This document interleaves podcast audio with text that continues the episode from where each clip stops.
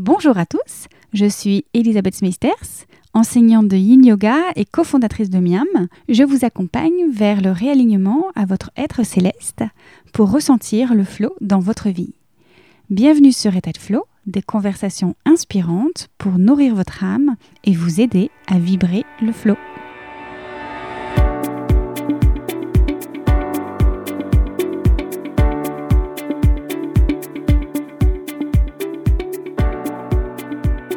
Face à une photo de soi, qui n'a jamais rien eu à redire Combien sommes-nous à ne pas nous aimer sur les photos?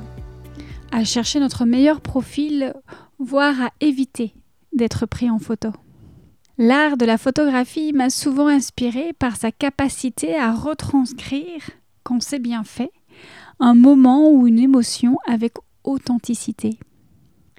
Quand je parcourais les concerts avec mon appareil photo, c'est cette émotion que j'essayais de capturer. Alors, quand j'ai mis l'intention d'accueillir un ou une photographe au micro du podcast, il était primordial pour moi d'inviter un ou une artiste dont je percevais cette authenticité dans le travail. Aussi, vous m'avez demandé de parler de sophrologie dans un prochain épisode. Eh bien, voilà qui est fait car j'ai trouvé la perle rare qui réunit la photographie et la sophrologie. De quoi vous réconcilier avec la photo. Je ne vous en dis pas plus et je vous laisse avec Gladys Louiset. Bonne écoute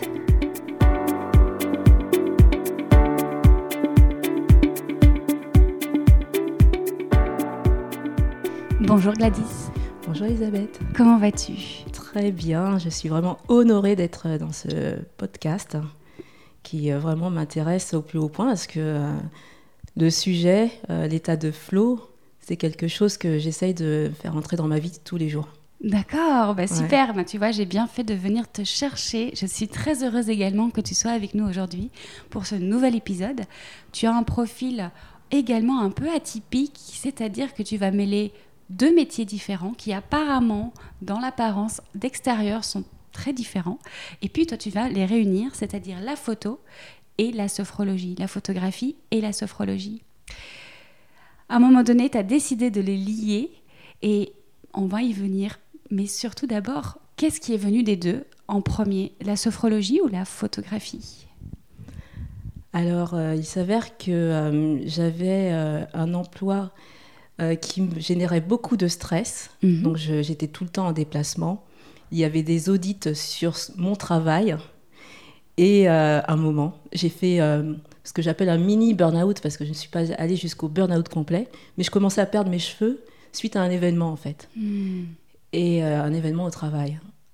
Et à partir de là, je me suis dit, il faut que je réagisse et que je prenne ma santé en main. Que, euh, parce que j'ai toujours été un peu euh, rebelle, c'est-à-dire que j'aime faire des choses par moi-même et savoir en fait comment ça fonctionne.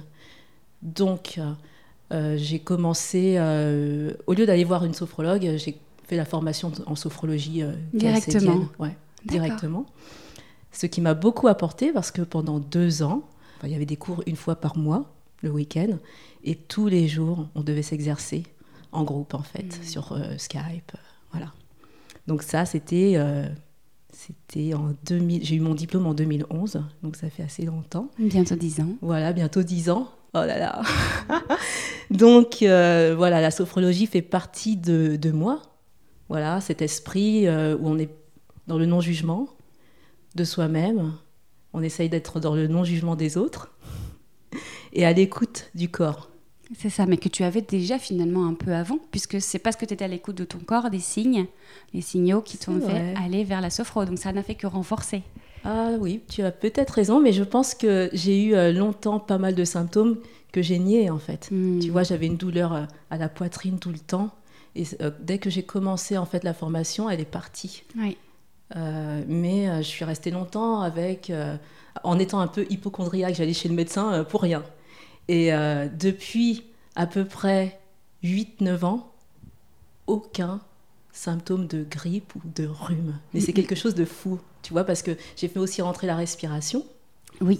Et euh, fait pas mal de stages avec des maîtres indiens. Et, euh, Et je suis aussi rentrée un peu dans le monde du bouddhisme. Mon fils est à moitié tibétain, tu vois. Donc, j'ai suivi aussi des, c'est pas des formations, mais des, des, petits stages de yoga tibétain et qui te font vraiment te ramener au corps, le yoga, quoi. Oui, ouais. Et à ce moment-là, tu décides vraiment de n'en faire euh, que euh, un outil personnel. Ah non, donc à, ce moment-là, je décide euh, bah, de devenir vraiment sophrologue. Donc je donnais des cours dans des centres de yoga. Mhm. Et en parallèle, donc grâce à, mon travail, je faisais des, des, voyages. Je suis partie à New York pour une réunion et j'ai pris cinq jours seule. Et j'avais un petit compact numérique et je me suis mise à faire des photos seule, en méditation quoi. Et j'ai trouvé ça fabuleux, en fait. Donc, euh, une fois revenue euh, à Paris, euh, on m'a dit qu'il y avait quelque chose dans les photos. Et là, voilà, j'étais tombée en amour pour la photographie. Et j'ai acheté un réflexe. Et à partir de là, j'ai fait des photos tous les jours. Et là, aujourd'hui, quand on observe tes photos, c'est plutôt des portraits. Oui. À quel moment est-ce que ça tu... a switché Oui. Ouais, ouais, tu te spécialises Il y a quelques années. Ouais. Ça a switché il y a quelques années. Donc en fait, je faisais euh, pas mal de voyages, pas mal de photos de paysages contemplatifs. Euh, je développais aussi euh, des ateliers que j'avais appelés sophrographie. Donc, ah oui, j'adore lier en fait les. On en parlera après, voilà. tout à fait. Et donc, voilà, c'est juste des méditations avec l'appareil photo. Parce qu'en sophrologie, euh, il y a une sorte de méditation comme ça où tu pars dans la rue avec une valeur sur laquelle tu as médité avant. Et en fait, tu pars avec cette valeur dans la rue et tu es dans un autre monde parce que tu vois tout dans le prisme de cette valeur. C'est ça, tu mets un filtre euh, de, de, la joie, de la gratitude, voir le petit détail que finalement tu n'aurais pas vu c'est ça. Si tu n'avais pas fait cette méditation. Euh. Je me rappellerai toujours euh, une fois où j'avais fait cette méditation et j'avais utilisé la valeur de l'humilité parce que j'en avais besoin à ce moment-là. Mhm. Et en sortant dans la rue, en fait, je me sentais toute petite. Mais c'était extraordinaire, en fait. Et je voulais un peu recréer ça avec la photo. Donc, euh, voir ce qu'il advient, en fait, quand tu as ces photos issues de la suite à cette méditation, en fait. Et là, tu es autodidacte, du coup Ou tu as tu t'es formée suite à cet intérêt pour la photo? Alors, euh, j'ai fait des photos euh, voilà, tous les jours. Là, pareil, c'était un peu une partie de moi. Je lisais beaucoup de livres techniques pour euh, appréhender voilà, l'aspect technique de l'appareil. Et ensuite, il y a 4, ans, j'ai fait une année de cours du soir, tu vois, sur le portrait, pour pouvoir faire un stage dans un grand studio où viennent des comédiens, et puis on fait pas mal de photos de publicité. Et c'est là que je me suis aperçue que c'était pas du tout mon milieu et qu'il fallait que je suive vraiment euh, mes envies pour travailler euh, avec, euh, enfin pour créer mon, mon, propre concept en fait. Donc j'ai pris ce que j'avais à apprendre au niveau technique et au niveau lumière et, et, matériel, mais finalement je suis revenue à la simplicité, j'utilise juste mon appareil sans rien quoi. Aujourd'hui, tu penses que la technique que tu as apprise pendant ces cours et même tout cet apprentissage par toi-même t'aide à on va dire, aider, permettre de révéler la personne, à mettre en lumière encore plus, ou au contraire, euh, tu restes sur l'intuition? Je reste sur euh, l'intuition. Peut-être que je manie euh, très rapidement l'appareil, parce que on observe pas mal la lumière, etc. lors des cours. Mais c'est vraiment, enfin, mon œil s'est vraiment forgé lors des voyages, en fait. Hmm. Ouais. Et tu dis, c'est il y a 4 ans que tu as commencé à faire les portraits? Ou avais déjà oui, alors euh, donc j'ai suivi euh, un coaching lors duquel donc on était en groupe et j'avais emmené euh, c'était pour passer au next level au niveau de la sophrologie. Mhm. Et lors de ce coaching, il s'est avéré que voilà, j'étais photographe. Je suis venue avec un livre de photos que j'avais réalisé et on m'a dit mais en fait tu es photographe. Et c'est à partir de là que ça a fait son chemin.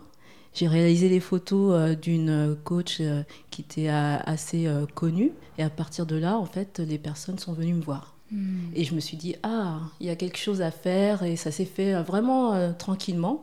Au fur et à mesure, j'ai élaboré la brandographie. Donc, c'est du. Moi, j'aime à dire que c'est le personal branding visuel, en fait. C'est l'aspect visuel. Hmm. Donc, on va dans les profondeurs en, amont.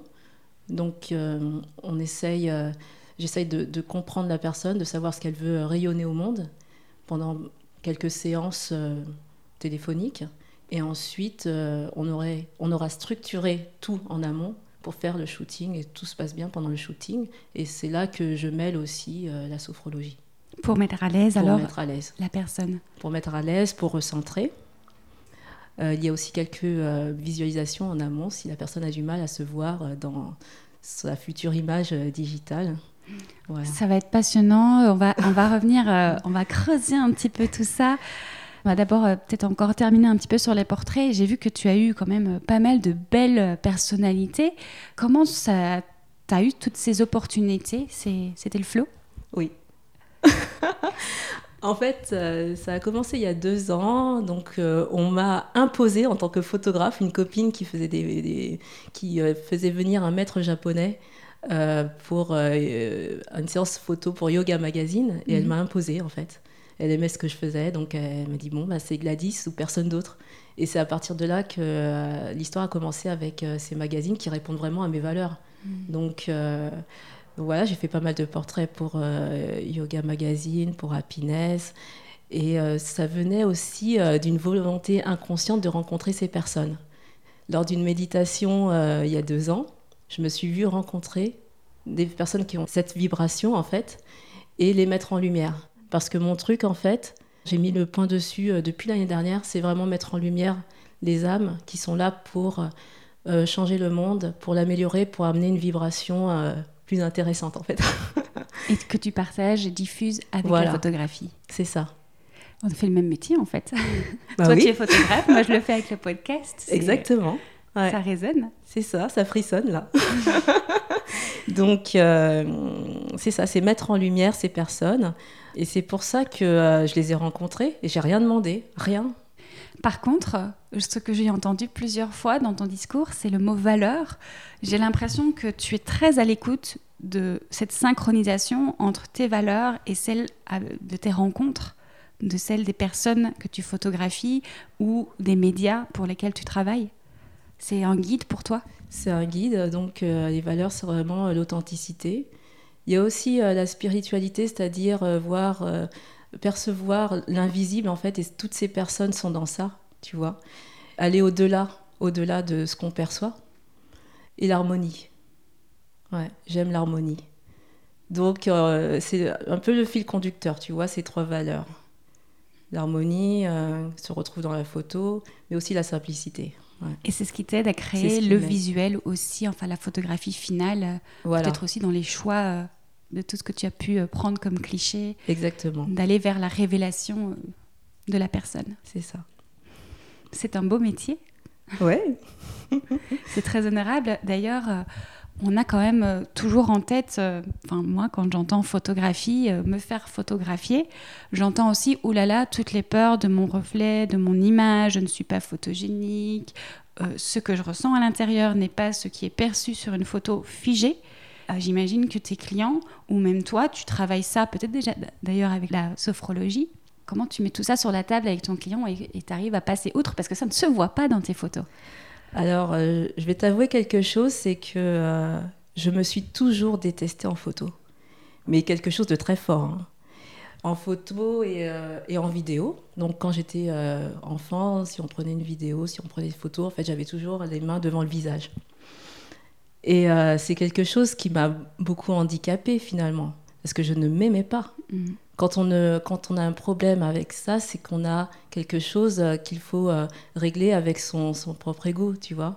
Soit on veut se montrer euh, tel qu'on n'est pas, voilà. Donc je dis souvent à mes clientes, bon, il y a maintenant, il y a des clients, c'est drôle en fait. arrête de vouloir être au top de ce que tu n'es pas, tu vois. Et sois toi en fait. Et n'aie plus peur d'être toi, parce que tu es plus grande que ce que tu penses en fait. Et euh, donc, euh, voilà, cette peur de la caméra, de l'appareil photo, euh, voilà, c'est peut-être pour ça que je suis derrière l'appareil, tu vois.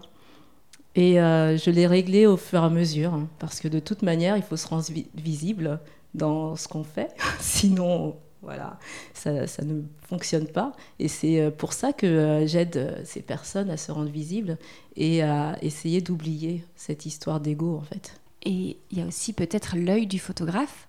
Peut-être qu'on a été photographié aussi par des personnes qui n'avaient pas cet œil et qui ont déformé ah le reflet. Ah, Oui, euh, donc en fait, euh, comme moi j'ai cette intention d'être dans la justesse, tu vois, il y a l'intention. Je ne veux pas sublimer la personne. Je veux juste qu'elle soit. Et moi, en face, je suis. Donc il y a un effet miroir. Tu vois? Hmm. Tu vois ce que je veux dire? Tu captes la vérité, ce que tu vois aussi, peut-être parce que tu vois l'invisible et tu captes ce que les gens ne voient pas, tu le disais tout à l'heure. Voilà, il y a, il y a de ça. Mais il y a aussi euh, une connexion qui se crée, donc un effet miroir. Là, on arrive, tu vois, dans tout ce qui est quantique. Mhm. Et euh, ce que je vois, en fait, je le retranscris. Et elle, elle me donne, en fait, euh, ce que je vois. Ça donne encore une fois envie euh, d'être photographié sous ces mots-là quand tu parles de voilà, c'est dans l'être que tu vas chercher la révélation de l'essence de la personne. Comme l'intention est d'aller chercher l'essence de la personne, et comme moi-même, j'essaye, euh, enfin, je suis dans l'authenticité quand je prends la photo, il y a un coach que j'avais photographié qui parlait du fait qu'il avait en face de lui quelqu'un qui n'était pas euh, dans, tu vois, le challenge, le, résultat. Donc lui-même, il s'est senti comme dépouillé, et puis il avait plus, il était plus dans le résultat en fait, la pression du résultat. Et là, on arrive à la sophrologie. Tu vois, on est dans le non-jugement et juste dans la présence. Est-ce que tu penses qu'une photo aussi, une photo figée, peut parfois renvoyer à nous-mêmes des blessures, des souvenirs, peu importe, Mm. et des croyances, des peurs sur lesquelles euh, il est parfois bon aussi d'aller travailler avec peut-être la sophrologie ou euh, Ou avec autre chose, Oui. oui. Parce que euh, souvent, il y a des clientes euh, qui ont certains déclics. Par exemple, donc je mène un atelier euh, qui s'appelle euh, Tu es parfaite, parce qu'on est parfait. On est tous parfaits. Mais on se met, euh, voilà, on a des carcans, on, a des croyances, justement. Et donc, cette personne avait plus de 50 ans, et depuis l'enfance, se détestait en photo et fermait les yeux sur les photos.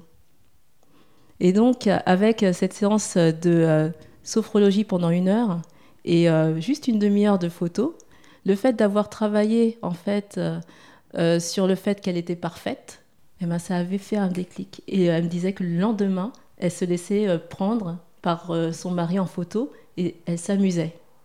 Tu vois? Donc en fait, c'est clair que c'était juste un déclencheur. J'adore créer des déclics en fait, c'est vraiment mon truc.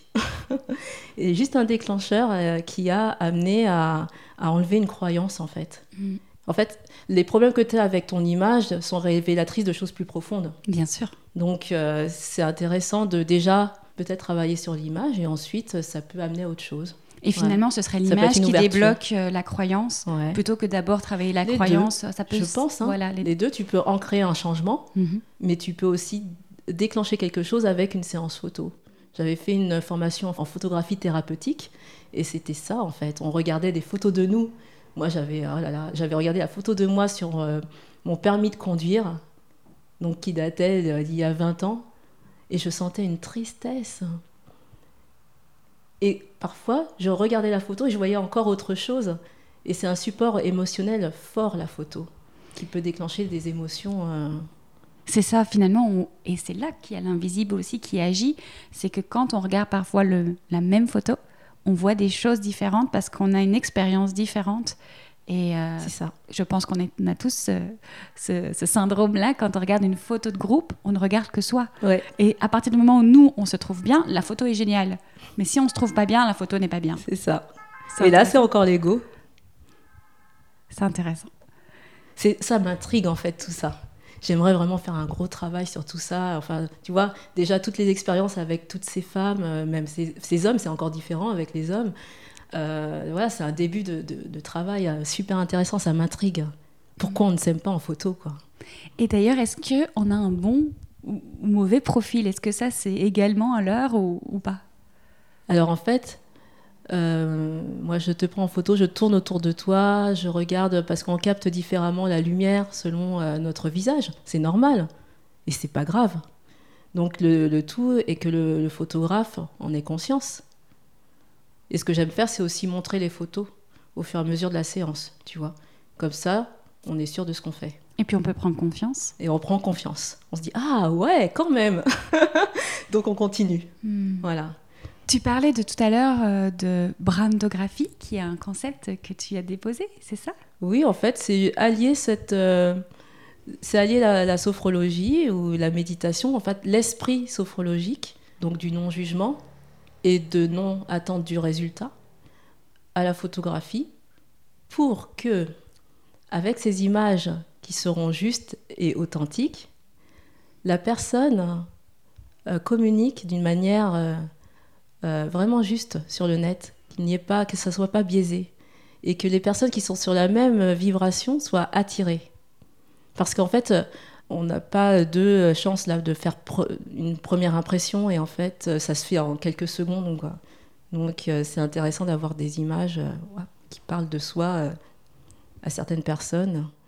Et euh, c'est aussi être authentique sur euh, le net et ouvrir les portes pour d'autres personnes qui se diront Ah, je peux être moi, en fait. Tu vois, et ça fait un effet papillon. Alors c'est très intéressant parce que brandographie, ça vient de personal branding. Finalement, c'est un petit peu c'est de tout ça que tu mêles. On aurait pu se demander, le personal branding, c'est quand même très marketing, ça sert à quoi, etc. Mais qu'est-ce que le marketing sinon que de mettre en valeur notre message, de mieux le diffuser diffuser qui nous sommes? C'est ça. Donc, euh, je suis euh, en fin de formation de personal branding stratégiste. Et, c'est vraiment aller. Euh, il y a tout un travail sur plusieurs mois.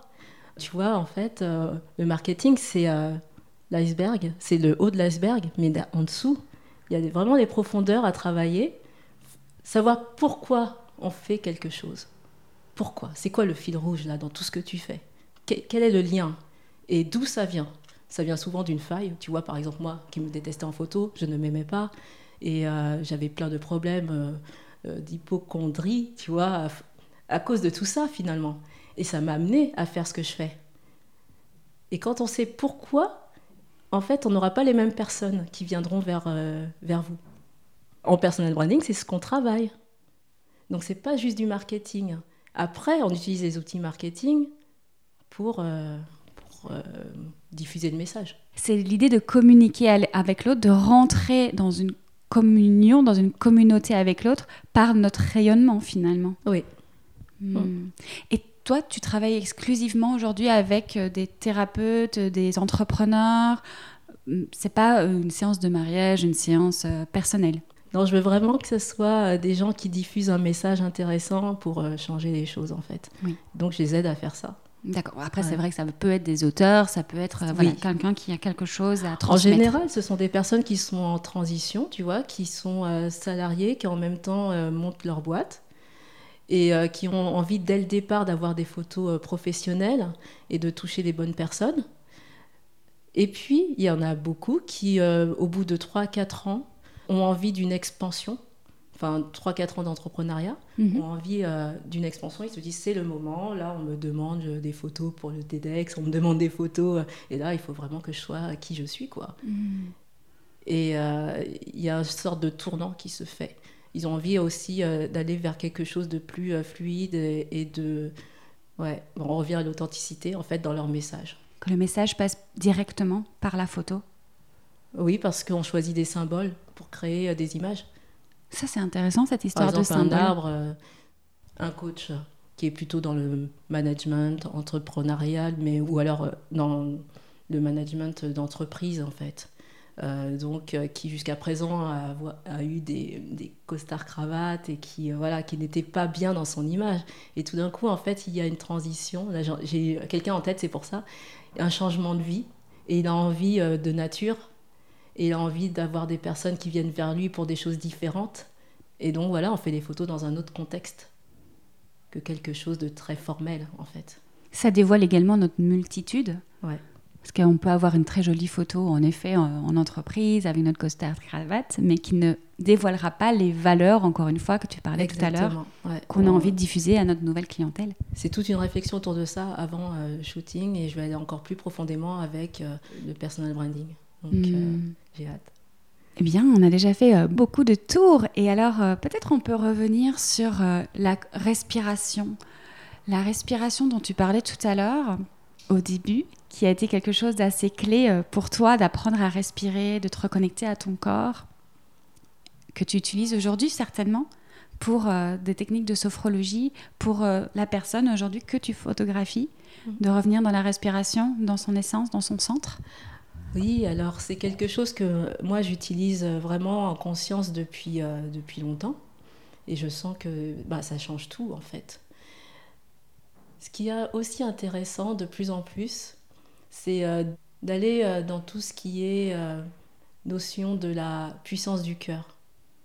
Donc la respiration liée au cœur, donc la cohérence cardiaque, mais aussi liée à toutes les informations que tu mets autour de toi, dans l'invisible. T'amener le plus souvent dans la journée de la bienveillance, de l'amour, tout en respirant et en te centrant sur ton cœur. Et ça, c'est phénoménal en fait, ça change tout. Donc, euh, oui, c'est quelque chose que je pratique dès que j'y pense en fait. Et euh, tu vois, là, je suis en train de te parler et je m'aperçois que je suis toujours en respiration abdominale. Et c'est peut-être pour ça, que je pense que ça booste mon système immunitaire, ça, ça fait pas mal de choses.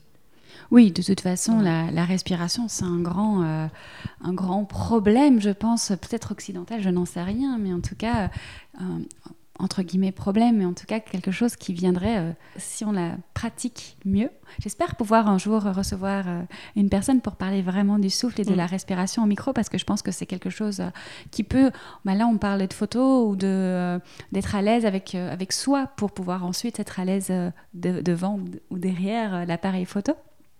Mais dans notre vie, je pense que toutes les étapes, parce que là, on parle d'état de flow, et peut-être cette respiration qui vient nous recentrer. Euh, ce serait intéressant qu'on en parle un peu plus euh, pour les personnes qui euh, ne connaissent pas la sophrologie, si ce n'est la respiration, de revenir en soi. Qu'est-ce que c'est la sophrologie? La sophrologie, c'est l'étude de la conscience en harmonie, mhm. tu vois. Et c'est basé sur plusieurs philosophies. Donc la phénoménologie, donc l'étude des phénomènes sans jugement, c'est ce que je disais tout à l'heure. Donc on est dans le non-jugement. C'est basé sur euh, des euh, techniques ancestrales, le yoga, la méditation zen. Donc il y a plusieurs degrés dans la sophrologie. On connaît plutôt juste le premier degré qui est sur la relaxation. Mais ensuite, tu as des degrés qui sont sur euh, la méditation, sur la concentration, sur les valeurs. Et ça va encore plus loin il y a 12 degrés en fait. Ça va au niveau de l'infiniment petit, en fait, agir sur ces cellules de manière euh, ciblée et au niveau de l'infiniment petit. Donc ça va très loin. Mais en général, on utilise juste le premier degré. Voilà. Et euh, donc, on va toujours, toujours, toujours s'asseoir sur le positif qu'on a en nous. Il n'y a pas de négatif, il n'y a pas de notion de négatif. Donc, on va chercher ce qu'il y a de positif et on le fait émerger. Et pour aller le chercher. Et on amène aussi du positif. Bah, c'est lors de, de, protocoles bien euh, spécifiques, parce qu'il y a des protocoles pour tout, en fait, et tu peux adapter selon ton domaine. Tu vois Il y a, je sais pas, une cinquantaine de protocoles bien précis, et ensuite tu adaptes. C'est de la visualisation, de la respiration Alors, il y a de la visualisation, il y a de la respiration, il y a des mouvements doux en synchronisation avec la respiration, tu vois et euh, dans des protocoles vraiment spécifiques ce sont des relaxations dynamiques qui durent à peu près euh, une heure quand on euh, suit vraiment euh, la sophrologie de base qui est caïcédienne. Donc la personne qui a inventé ça, c'est le professeur Caicedo, qui venait d'Amérique latine et qui est parti, qui, a, qui, a, vu que c'était vraiment, enfin tout ce qui se passait en psychiatrie, dans les hôpitaux de psychiatrie était trop fort pour lui. Il a commencé par l'hypnose il s'est dit je vais créer ma propre méthode. Il est parti en Asie et il a pris, euh, il a montré en fait ce qu'il faisait à des maîtres. Et euh, voilà, il y a eu des relations entre ces maîtres et lui au Japon et en Chine. Euh, il est revenu, il est allé en Occident, il a travaillé avec des philosophes, d'où la phénoménologie, et il s'est installé en Espagne. Et là, il a voilà, développé la, sophrologie, qui, qui est maintenant quelque chose de très commun. Quand j'ai commencé il y a dix ans, c'était comme encore euh, perçu comme une secte. Ah bon? Il y a beaucoup de, changements de perception là depuis. Ça s'est accéléré là depuis quelques années. Ah oui, c'est-à-dire que moi, dans l'entourage que j'entends, c'est quand même une, porte d'entrée assez euh, conséquente aujourd'hui où les personnes qui veulent se reformer euh, à quelque chose plutôt de l'art thérapeutique, accompagnement au bien-être, à la relaxation, etc., on parle quand même très facilement de la sophrologie, voire même avant d'autres thérapies. Ouais. Donc elle a gagné euh, les entreprises, elle a gagné euh, le milieu sportif. Euh, au fur et à mesure, elle s'est fait une place. Et c'est vrai que bah, c'est dans tout le changement de conscience qu'il y a en ce moment. Mm. Mais c'est une bonne nouvelle. C'est une bonne nouvelle. Mm. Et donc l'idée de tout ça, c'est quand même, que ce soit la sophrologie ou la photographie, un retour à soi, non-jugement de soi et révélation de soi révélation de soi et euh, rayonnement de soi. Mm. Parce qu'on est tous là pour quelque chose. Je pense qu'on a, on doit plus avoir peur euh, d'être visible et de montrer euh, notre unicité. De montrer et de l'ancrer dans la matière, notre unicité. De créer. Et j'ai envie de dire, de montrer aussi notre vulnérabilité. Oui, parce que comme je, disais tout à l'heure, c'est grâce à, à, ces expériences, à ces failles, à notre à ce qu'on peut nous appeler nos défauts, mais qui n'en sont pas, euh, que l'on peut trouver, c'est là où on peut trouver nos forces en fait. Notre singularité. Et notre singularité. Et du coup, toucher aussi les et autres. toucher les autres, ceux qui sont sensibles à ça. Hmm. Parce que finalement, être la personne parfaite, vernis glacé. Euh, c'est affreux. Hmm. En fait, c'est euh, se fermer à tout et ne pas être dans l'ouverture du cœur et donc dans le flot. Mm. Parce que, euh, en fait, quand tu es dans l'ouverture du cœur, tu t'ouvres à tous les possibles. Tu t'ouvres euh, justement à cette intuition dont on parle, parce que tu peux décoder l'information. Donc, par exemple, tu es dans la rue, quelqu'un te bouscule. Lui, il est dans son prisme, toi, tu es dans ton prisme, en fait. Et voilà, il y a des, de la colère qui monte en toi. Pourquoi il m'a bousculé? Qu'est-ce qu'il fait? Pour le coup, il y a un vrai choc. Il y a un choc. Si tu es dans l'ouverture du cœur et dans la respiration, si tu reviens à ta respiration, eh ben, tu te dis ah peut-être que c'est un signe que moi je devrais décélérer, je devrais regarder ce qui se passe autour de moi, tu vois, revenir au moment présent. Mm, mm et ne plus s'occuper de l'autre personne en fait. Ne plus être dans l'énergie, euh, ne pas euh, faire fructifier euh, la mauvaise énergie, en fait, tout de suite faire une mutation en fait.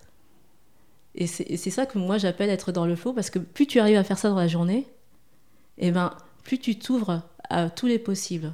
Parce que là, tu ramènes le sourire et il se passe quelque chose de mieux après, en fait ce serait de l'ordre de l'accueil de ce qui vient, de ce qui est, pour mieux réagir Pour euh, mieux agir. En fait, on n'est plus dans la réaction, on est euh, dans la proactivité avec euh, les signes qui viennent, en fait. Quelle définition tu donnerais alors à l'état de flow, justement, le nom du podcast? Alors, pour moi, justement, c'est ça. C'est une interaction entre l'ouverture du cœur, et laisser passer euh, le flux de la vie. Et à partir de là, on peut euh, décoder et agir hmm. d'une manière euh, fluide et centrée. Voilà, et donc du coup, pour réussir cela, il y a un travail préalable peut-être, un travail quotidien, un travail de pleine conscience, de pleine présence. C'est un travail de toutes les minutes. Et toi, quels sont tes outils ou euh, peut-être quelles sont tes pratiques, quels sont tes passe-temps, tes hobbies, peu importe. Qu'est-ce qui te met en état de flow? Ce qui me met en état de flow, c'est, euh, là j'y pensais, c'était de lire des livres sur ça finalement. Là je peux conseiller un livre euh, de Michael Singer, mhm. un Américain qui était yogi et qui est devenu multimillionnaire juste en suivant le flow. Waouh C'est-à-dire sentir quand la peur arrive et se dire ah non ça c'est mon esprit qui euh, déforme les choses et euh, finalement accepter ce qui arrive et faire avec du mieux qu'on peut. C'est revenir dans notre centre sans se laisser absorber par notre ego. C'est ça. Tu parlais tout à l'heure. Et par la, ouais, par la peur. En fait, agir dans l'amour, c'est pas évident, hein mais euh, c'est un entraînement en fait. Et lui, il acceptait tout ce qui arrivait parce qu'il savait qu'il y avait quelque chose de mieux derrière. Est-ce que ce sont des informations qui viennent sur toi quand tu es, euh, parce qu'il méditait beaucoup, quand tu es aligné, il y a des informations qui viennent vers toi. Alors c'est quoi? Ce serait de l'ordre des opportunités à saisir ou à laisser passer parce que justement, on sait mieux cerner si c'est une opportunité à prendre ou à laisser passer.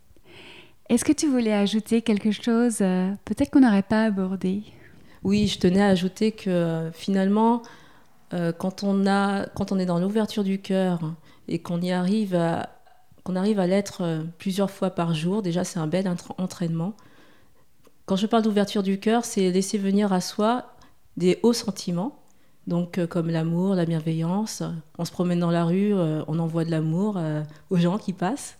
Ça c'est un très bel exercice où on peut même sourire. donc on augmente les vibrations. Et là, le, cœur s'ouvre et euh, il y a des informations qui viennent parce qu'en en fait, euh, tout ce qui est. Euh, il y a l'énergie, la puissance de la vie qui nous traverse. Et là, on peut en fait capter les, bonnes informations juste pour nous-mêmes. Et c'est ça le flow en fait. C'est multiplier cette expérience le plus souvent possible. C'est finalement se mettre à la disponibilité de l'invisible.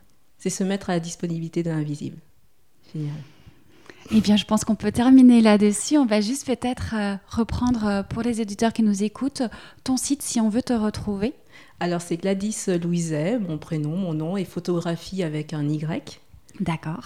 Je suis aussi sur euh, Facebook, mais plus active sur Instagram, Gladys Louiset. D'accord. Ben, comme d'habitude, je mets toutes les informations dans les commentaires du podcast.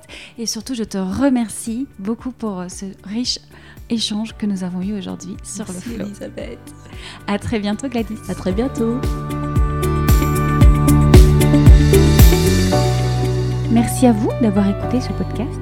N'hésitez pas à nous suivre sur Instagram, à partager l'épisode s'il vous a plu et à mettre 5 étoiles et un commentaire sur Apple Podcast. Quant à moi, j'ai mis en place des cours de yin yoga en ligne via Zoom, puisqu'on ne peut pas se retrouver dans notre refuge habituel j'ai conçu pour vous un cours en ligne, en live, en petits groupes, ce qui nous permet de pratiquer sereinement, de relâcher les tensions, toutes les frustrations. Ensemble, on apprend à accueillir et à ralentir. Pour réserver votre tapis, rendez-vous sur étatdeflow.com. À très vite pour un nouvel épisode.